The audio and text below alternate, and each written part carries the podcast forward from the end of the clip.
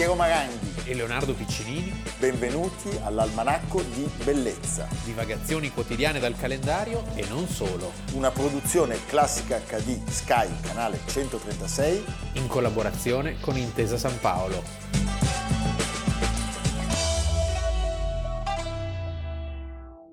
Almanacco di Bellezza, 21 agosto, Piero Maranghi. Leonardo Piccinini. Siamo partiti da Pasolini che con Piccinini fa anche rima Sì, ma non è la stessa cosa. e Uccellacci per me. e Uccellini Sì, una, una- una scena meravigliosa del film. e eh, siamo partiti dai funerali del migliore. Palmiro Togliatti muore a Yalta il 21 agosto del 1964 Yalta dov'è? In Russia, In Crimea. in Crimea. Terra. Avrei dovuto risponderti, era Sì. in Unione Sovietica, Oggi, oggi, non è punto in. Crimea, domani vediamo. Chissà, domani eh. chissà. Parliamo del segretario del Partito Comunista Italiano, parliamo di un politico importantissimo, parliamo di una figura difficilissima da giudicare, Certo, che viene sempre eh, che non si può liquidare. brandita, Sì. che viene sempre brandita dagli anticomunisti per le sue incoerenze e Gli invece... anticomunisti gli devono dire grazie perché se non era Ecco. per quell'amnistia lì No, di cosa parleremo? Ma esatto, stavo arrivando Eh. proprio lì. E non solo, cioè io devo dirti che comunista non sono e non sono mai Neanch'io. stato, con l'incedere degli anni ho cambiato completamente il mio giudizio su Togliatti. Cioè è un uomo che si trova di fronte a delle difficoltà e delle sfide pazzesche. Intanto perché diciamo più, va- più si va avanti col tempo, più la lettura di quel periodo storico si allontana dal conflitto politico e quindi è più lucida. E diciamo che lo scarto è un fantasista Togliatti, perché non, non- non fa mai quello che tu prevedi. Sì, sì, Cioè assolutamente. lui ha- ha- è stato imprevedibile per i suoi. Quando lui torna da vent'anni di esilio in, eh, in Unione E Sovietica dice facciamo il governo con i re. e, e tutti i suoi erano lì, vogliamo la rivoluzione socialista. Quindi è veramente in questo uno statista. Ma lo è stato tante è una- volte. È una figura capace di, di calmare, di rasserenare e peraltro invece di avere un atteggiamento molto duro, molto intransigente su alcuni valori. Mi ricordo alcune polemiche di tipo letterario, eh, Vittorini, Togliatti, la cura eh, sotto suo ferreo controllo delle lettere di Gramsci. Mamma Cioè, mia. È un uomo molto interessante perché è molto complesso e proprio in questo sta il suo interesse. Certo. Noi ne avevamo parlato rispetto al- al- Sì. al- allo scampato pericolo di quell'attentato del 48, quello di Pallante, che si è spento non molto tempo fa. Un anno fa.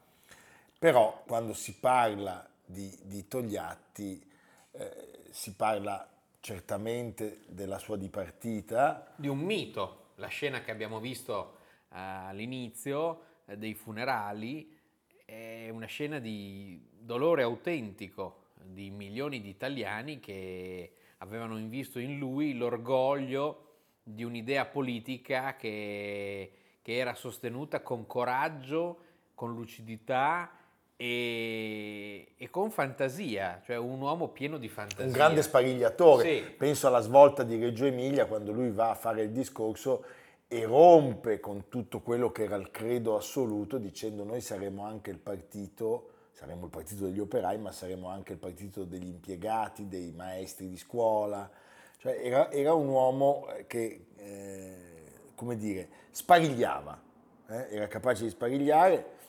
È un uomo una- che si è trovato di fronte a delle scelte Sì. inaudite. Io sono convinto, per Sì, esempio, ma è la contraddizione di- un uomo cresciuto e formatosi nella Unione Sovietica, però capace di capire che in Italia occorreva una visione locale, al riparo dagli scontri che ad esempio avevano insanguinato la Grecia. Cioè se in Italia non c'è stata una guerra civile che si è protratta all'infinito, come è successo in Grecia, lo dobbiamo anche a figure come Togliatti. Ma certamente. Se i partigiani eh, nelle zone dell'Emilia, del Triangolo, della Morte, tutto quello che sappiamo, hanno deposto le armi, cioè le hanno messe in cantina vabbè, comunque non le hanno più e, e utilizzate. lo dobbiamo a Togliatti. E lo dobbiamo a Togliatti. E io sono convinto che Togliatti, per esempio, è un, è un errore fatale che non, non perdonerò mai a, a, Occhetto, ad Alema. Eh, se si fosse trovato davanti Berlusconi durante Tangentopoli non gli avrebbe fatto capire che gli avrebbero chiuso le reti. Sarebbe andato lì e gli avrebbe detto guardi lei continua a fare la sua televisione e noi ci prendiamo, ci prendiamo eh, il governo del paese. Ma questa è un'altra storia. Allora, quando eh, si parla di Togliatti a noi viene anche in mente il quadro di Renato Guttuso, prego la regia, c'è questa idea dell'impressionante fiumana e si vedono i personaggi eh, Lenin, Stalin, sì, in una visione improbabile, sincronica, sincronica. Tutto, sì. c'è Neruda, c'è Sartre, c'è anche Picasso, c'è anche Giulio Cesare. Sì, fantastico. Eh, Togliatti come muore? Opera, opera, ricordiamolo, che si conserva al Mambo a Bologna, potete andarla a vedere, è proprio in bellissimo, bellissimo. risalto. Togliatti viene colto da un'emorragia cerebrale mentre si trova appunto a Yalta. A Yalta perché? Perché c'era stato un colloquio tra i dirigenti sovietici e eh, lui si era trattenuto qualche giorno per trascorrere un momento di vacanza con la sua compagna Nilde Iotti. Ed è in questa occasione che viene redatto il famosissimo Memoriale di Alta, è una sorta di testamento politico nel quale lui lancia un accorato appello ai compagni per riscoprire quelli che devono essere i valori del partito, parla del policentrismo e anche però lancia delle taglienti critiche alle contraddizioni del mondo comunista. Eh, è una morte, quella in Unione Sovietica, eh, che non si può definire no. lontano da casa, nel senso che... Lui era di casa. Lui lì ci aveva trascorso sì. un sacco di anni, quasi una ventina. Lui era il compagno Ercoli, perché Ercoli, lui nel, 1900, Ercole Ercoli. nel 1926 eh, si rifugia in Unione Sovietica da antifascista e torna, sbarca a Napoli dopo quasi vent'anni di esilio eh, nel marzo del 1944. Innegabile che in questi 18 anni Togliatti avesse avuto l'intelligenza, eh, la lucidità e la brillantezza per affermarsi come una delle figure di punta del Cominter e forse eh, direi, ma senza storia, il leader comunista non sovietico più brillante. Sì. Quando viene accompagnato il feretro, sul volo c'è Khrushchev, a testimonianza di quanto lui fosse importante. L'Unione Sovietica... Poco dopo sarebbe, Khrushchev viene giubilato. E sarebbe entrata nell'era Brezhnev. Sì. E Brezhnev, confermando quello che Togliatti. era nasce Togliatti, Togliatti sì. Grad, cioè la seconda città dell'oblast di Samara. Che, che fino allora si chiamava Stavropol na Volge, perché era Stavropol sul Volga. Sul Volga, quella dove poi si apriranno gli stabilimenti nella, della Fiat. Abbiamo fatto dei grandi affari con i comunisti. Allora, nel 1996, pensate in piena era del... Yeltsin. Di quello che beveva più di noi. Sì eh, è stato indetto un referendum per stabilire se si volesse tornare al nome originario. Niente. Togliati. Togliati. Il 92% degli abitanti hanno Lì detto... sono sempre delle cifre... Eh, sempre eh. bulgare. Noi vogliamo continuare a chiamare la nostra città Togliatti. Allora, gli ultimi anni della carriera politica di Togliatti, eh, che è stata una carriera brillantissima e molto avventurosa, sono segnati eh, da eventi che minano profondamente la stabilità del partito, perché Beh, sì. fanno emergere tutte le contraddizioni di un uomo, diciamo, comunista che vive in un sistema democratico che ha contribuito capitalista e capitalista che ha contribuito a, a cementare. Dove tra l'altro, attenzione, eh, il Partito Comunista governa alcuni luoghi simbolo della trasformazione economica del dopoguerra, certo. perché l'Emilia Romagna, che è tenacemente comunista, comunista con cifre record. È l'unico paese che, che, ha veramente l'ascensore sociale. È uno dei luoghi dove la, la, l'impresa e anche la piccola impresa più eh, ha saputo emergere dal dopoguerra a oggi e era difficile in un mondo così libero poter tollerare un fatto come l'invasione eh, sovietica di Budapest. Ecco, il 56 è l'anno orribile, l'annus horribilis, perché Tra avviene l'altro al centro del recente film di Nanni Moretti, so dell'avvenire.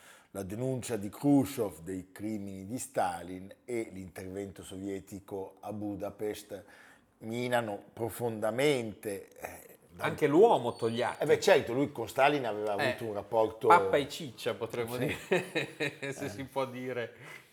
E Quindi non mi riesco a immaginarmi Stalin in privato. balla orso, diceva Non- Khrushchev. e Khrushchev ballava. No. Sì. Ah, così fa. Mamma mia. Vabbè. Tra l'altro lui si sarebbe opposto invano alla pubblicazione delle accuse a Stalin e diciamo quello che avviene con l'occupazione dell'Ungheria segna la rottura col PSI che peraltro lui era stato abilissimo e gli aveva portato via tutti i voti Certo. e la diaspora di molti militanti. Certo, perché anche quella- quel fatto lì del 48 è un fatto molto interessante, nel senso che lui perde le elezioni, quindi nella lezione no, di chi guarda le cose Vince De Gasperi. vince De Gasperi, ma in realtà, In realtà- lui si mangia l'alternativa socialista. Sì, Nenni in questo ha Eh. commesso un errore politico madornale che solo Bettino ha riparato tanti anni dopo. Sì, eh, sì, con altre... sì, sì, sì, sì, si Ma parla allora Alice, potrei cioè. aggiungere e non, e non gliel'hanno perdonato a Bettino. Ah, vabbè. Va bene, adesso no, però Vabbè. Pierluigi Bersani mi sgrida. Sì. eh, quando parlo troppo bene di... E poi Pierluigi Bersani è talmente stupendo Eh, che può fare quello che è vuole. Su tutti, sì, è su tutti. è oltre. Il percorso politico di Palmiro Togliatti non ammette No. Tuttavia dei rapidi verdetti, perché sappiamo che il rapporto diretto che vanta con Stalin, con anche alcuni risvolti quasi inquietanti, eh, è ciò che permette di fatto di limitare l'ingerenza del, del dittatore sull'organizzazione in Italia. Quindi alla fine Cioè era anche complesso, Eh, cioè, certo. mettiamoci nei panni di uno che era vissuto per vent'anni salvandosi dal disastro eh, del fascismo in Unione Sovietica e facendo carriera lì dentro. Sì, sì, E, e poi- poi deve riuscire invece a gestire un par- un- una- un'atmosfera completamente diversa qual è quella italiana. E deve barcamenarsi tra queste due... E si salva anche dalle cariche che gli vengono offerte da Stalin dicendo no, io devo presidiare il partito in Italia. Certo, E poi l'abbiamo detto, la svolta di Salerno, il compromesso, il fatto che lui si assuma la carica di ministro della giustizia per amnistiare tutti i fascisti. che è una eh, decisione coraggiosissima, certamente non priva di senso anche nell'ambito della riorganizzazione del partito che lui aveva in mente, del cosiddetto partito nuovo, cioè si passava dal partito clandestino a una nuova organizzazione di massa, era una cosa non facile, eh? cioè dobbiamo a lui se questa cosa è stata possibile e che quindi aveva bisogno di classe dirigente, di quadri, di persone che dove le trovavi? Non potevi certo solo attingere al vasto bacino degli intellettuali e dei pochi, perché alla fine erano pochi gli antifascisti. Ma certo. E poi si è chiusa una parentesi, diciamo che quell'amnistia ha permesso all'Italia di andare avanti, Sì, sì, di, di essere qualcos'altro. Anche se poi come sappiamo non aver avuto una Norimberga ogni tanto viene rinfacciato, però noi non abbiamo avuto la Norimberga, è vero, È vero. Cioè, è vero, cioè, vedi che è vero una cosa ed è vera anche il suo Sì, contrario. sì, certo. È, è giusto ricordare eh, il periodo liceale a Sassari Sì. di Palmiro Togliatti. Che per noi è importante perché Sassari, Beh, la certo. fucina, La fucina, oh, voglio dire adesso. Tutti. Eh, la mia nipote Bianca Berlinguer, Cioè- diceva Cossiga. eh, certo. autentica patria della politica italiana del dopoguerra, due presidenti della Repubblica E mezzo. perché Saragat aveva il padre di San Luri, Segni e Cossiga invece Sassarresi, erano, Enrico Berlinguer e quanti ministri. Allora, la lezione politica di Togliatti, oltre ad essere in un seratissimo rapporto dialettico con il pensiero di Benedetto Croce, ma anche di Giovanni Gentile, ha messo in luce dei temi fondamentali sullo sviluppo della società italiana nel Novecento, che sono ancora attuali. Sì, in particolare diciamo la sua è un'analisi molto interessante sul carattere di massa del fascismo che viene visto in una prospettiva storica come crisi dello Stato eh, liberale e momento di sconfitta del movimento socialista, piuttosto che come soggetto Certo. e movimento politico vero e proprio. È molto interessante questa cosa e contiene molta verità. In effetti non abbiamo un pensiero politico fascista, se ci pensi, ma è tutto un anti, cioè il fascismo è un movimento anti. Per paura di eh, noi ci prendiamo il potere. E mh, per lui quindi il ventennio non era solo una parentesi. Questa diciamo è anche una visione utile a poter dire dobbiamo mantenere la lotta. No, però ecco, eh, bravissimo e soprattutto... Perché se tu dici il, il Certo. fascismo è finito, beh allora perché voto comunista? Ma no? è quello Dice- che ci hai appena raccontato, Leonardo, dovrebbe indurre i dirigenti della sinistra italiana, che si dibatte in una crisi profondissima, Sì. a riconsiderare da questo punto di vista la lezione di Togliatti. Beh, da parte lo diceva già Piero Gobetti, fascismo, autobiografia della nazione, Sì. quindi questo nulla di nuovo sotto il sole. Palmiro Togliatti.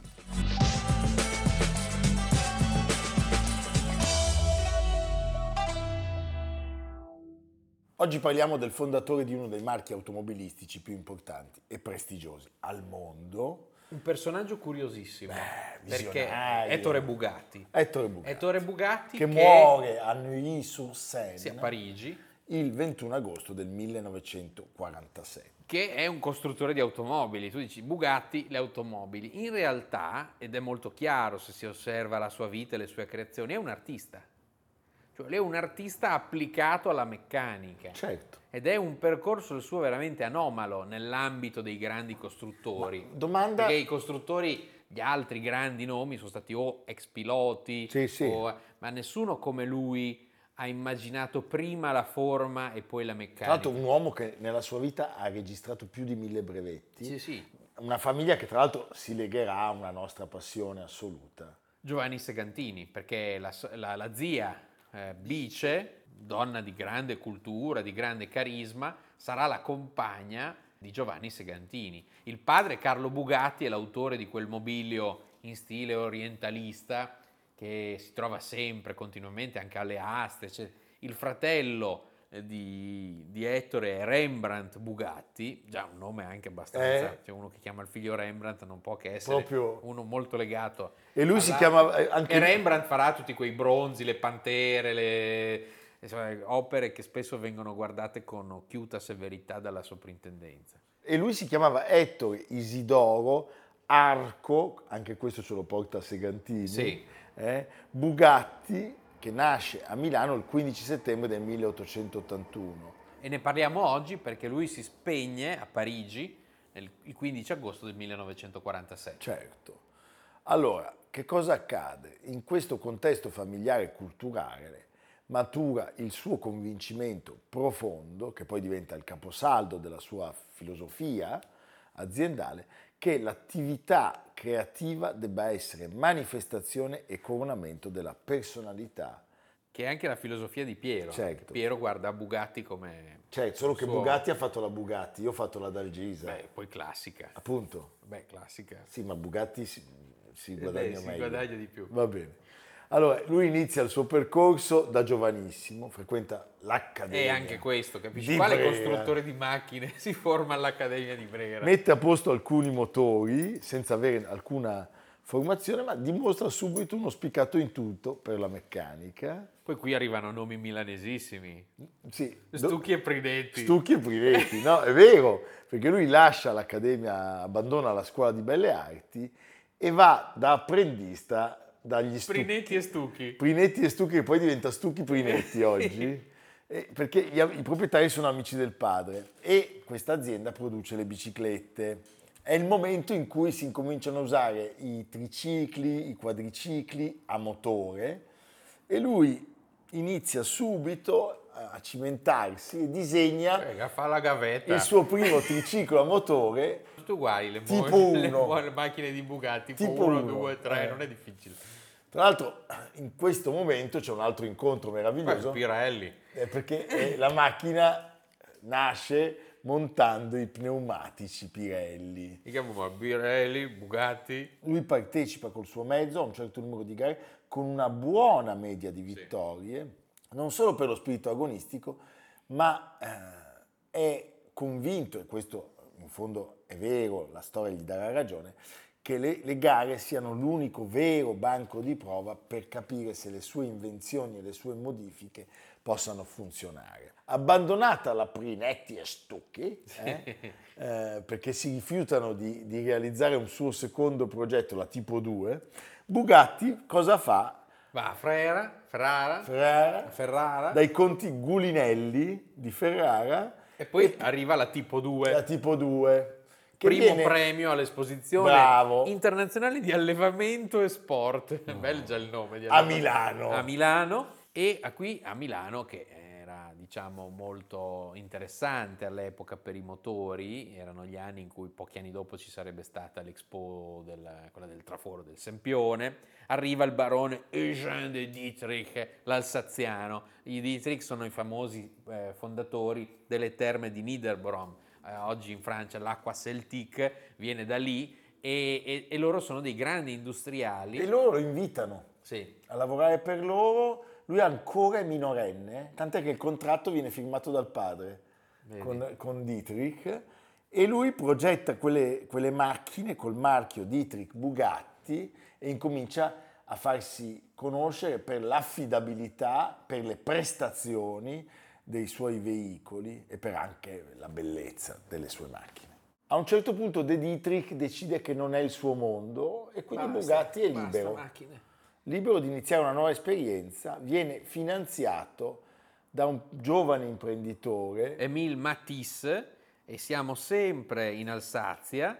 Eh, la vettura è una vettura di grandi dimensioni, modello Hermes, eh, la società alsaziana di costruzioni meccaniche di Grafenstaden ma ormai i tempi sono maturi per lanciare l'auto che di fatto segnerà per sempre lo stile della Bugatti. Con i tipi siamo andati avanti, siamo arrivati alla tipo 10. Sì. È un modello, quello della tipo 10, disegnato e progettato, concepito da lui nel garage della sua casa di, di Colonia. Perché nel frattempo diciamo, la cosa è sempre più internazionale, ovviamente lui a questo punto non ha più legami con, eh, con l'Italia, ma il cuore della sua produzione è tra la Francia e la Germania.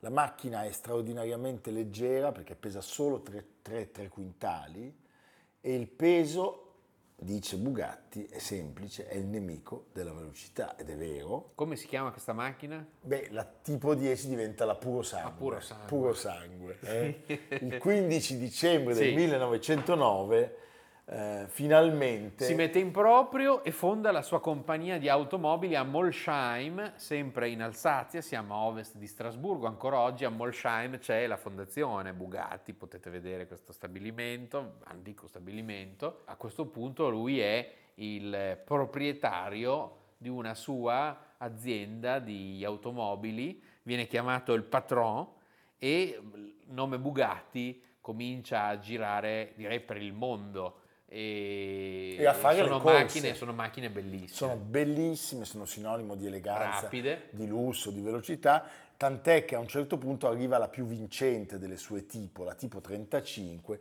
che negli anni 20 trionfa nel primo Gran Premio di Monaco e con 2000, 2000 vittorie segna ancora oggi un primato insuperato nella storia delle competizioni automobilistiche.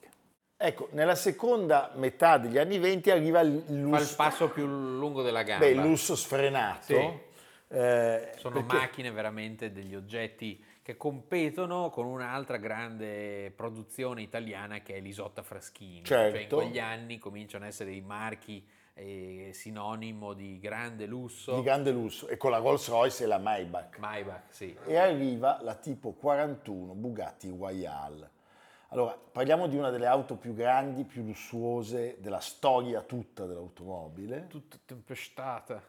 Sì. Tutta tempestata, no, era tutta, c'era tutti i rivestimenti tutti in rivestimenti, oro. Sì. sì, una pacchianata mai, mai eh, vista. Poteva essere venduta a una ristrettissima categoria di persone, obreri o principi. Eh, chiaramente è una produzione molto limitata. Tutte le Royal montano una statuetta che eh, ha un elefante ritto sulle zampe realizzato dal fratello Rembrandt. Rembrandt. Quindi fa molto ridere quando la soprintendenza guarda con occhio così eh, malevolo le opere di Rembrandt Bugatti, perché col patrimonio storico-artistico italiano non hanno nulla a che fare, se non per il fatto che è uno che è nato in Italia, certo. però Stiamo, stiamo parlando di, una, di, un'espressione tipica dello stile eh, parigino tra le due guerre. Allora, che cosa possiamo dire? Che il, il tempo, il momento è il peggiore del mondo perché arriva la crisi del 29 eh, la previsione è quella di iniziare con la produzione di sei esemplari, tre rimangono invenduti. Pas d'argent, pas, pas de Bugatti. Pas de Bugatti. Sì. Eh? Però senza dubbio la Royale rimane una delle Bugatti più iconiche di sempre, anche se appunto per certi aspetti è il peggiore, ma per altri è il miglior investimento del patrono. Arrivano degli, degli eventi tragici, eh, il figlio Jean muore nel 1939, lui in quei momenti sta collaudando la tipo 57, esce di strada per evitare un ciclista ubriaco e muore. E ancora arriva il conflitto mondiale, la famiglia perde il controllo dell'azienda che viene sequestrata dai, dai nazisti e viene messa a disposizione dell'esercito tedesco e quindi a un certo punto... Lui è costretto a cedere volontariamente per evitare la vendita giudiziaria all'asta ma gliene incolse perché dopo la guerra, oltre al danno la beffa, viene accusato eh, di collaborazione con il nemico e quindi non può accedere a quella che è stata per l'Alsazia una, una, grande fortuna, cioè la riparazione dei danni di guerra. Ad esempio, molte delle grandi. Sì, ma can... questo perché aveva mantenuto anche la cittadinanza italiana. Tra l'altro. Quindi gli va malissimo. Gli va malissimo. In Alsazia, una delle grandi risorse della rinascita delle cantine nel dopoguerra è stata la riparazione dei danni di guerra perché era terra occupata dai tedeschi. Pensate, eh, a un certo punto in tutto questo contesto terribile lui si ammala di polmonite e un'embolia lo lascia semi-paralizzato. Vince l'appello alla corte di Colmare nel 1947 e quindi di fatto ritorna in possesso dell'azienda, ma ormai è troppo tardi perché viene ricoverato all'ospedale di Neuilly-sur-Seine dove appunto si spegne il 21 agosto. Noi per concedarci da una macchina così bella usiamo una diva altrettanto bella. Che fece una brutta fine proprio Terribile. a causa della macchina, tra l'altro. Eh, la, la, tipo 35, sì. la Bugatti tipo 35 ha di fatto provocato la morte di Isadora.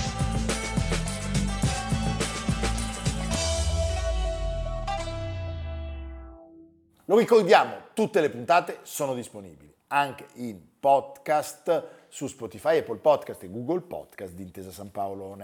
Dovete cercare Almanacco di Bellezza 2023.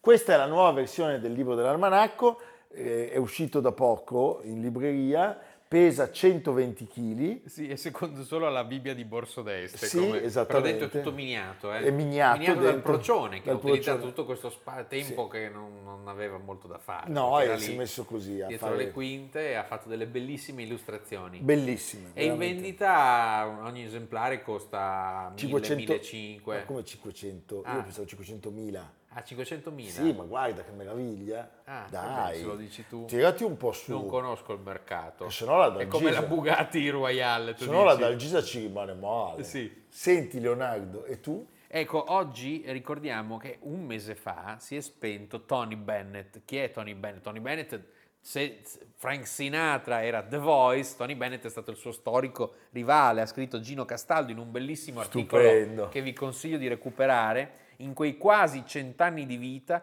in quei quasi cento dischi pubblicati, c'è di mezzo la leggenda delle voci del Novecento, la storia di quel trionfo di eleganza e malizia, di velluto e ritmo swing che ha portato i crooner in cima all'Olimpo del canto. Almanacco di bellezza a cura di Piero Maranghi e Leonardo Piccinini con Lucia Simioni, Stefano Puppini, Jacopo Ghilardotti, Paolo Faroni, Riccardo Cassani, Nicolò Cazzola e Samantha Chiodini. Realizzato da Amerigo Daveri, Valentino Puppini, Luigi Consolandi, Stefania Margheritti, Alessandro Puppini. Una produzione classica HD, Sky, canale 136. In collaborazione con Intesa San Paolo.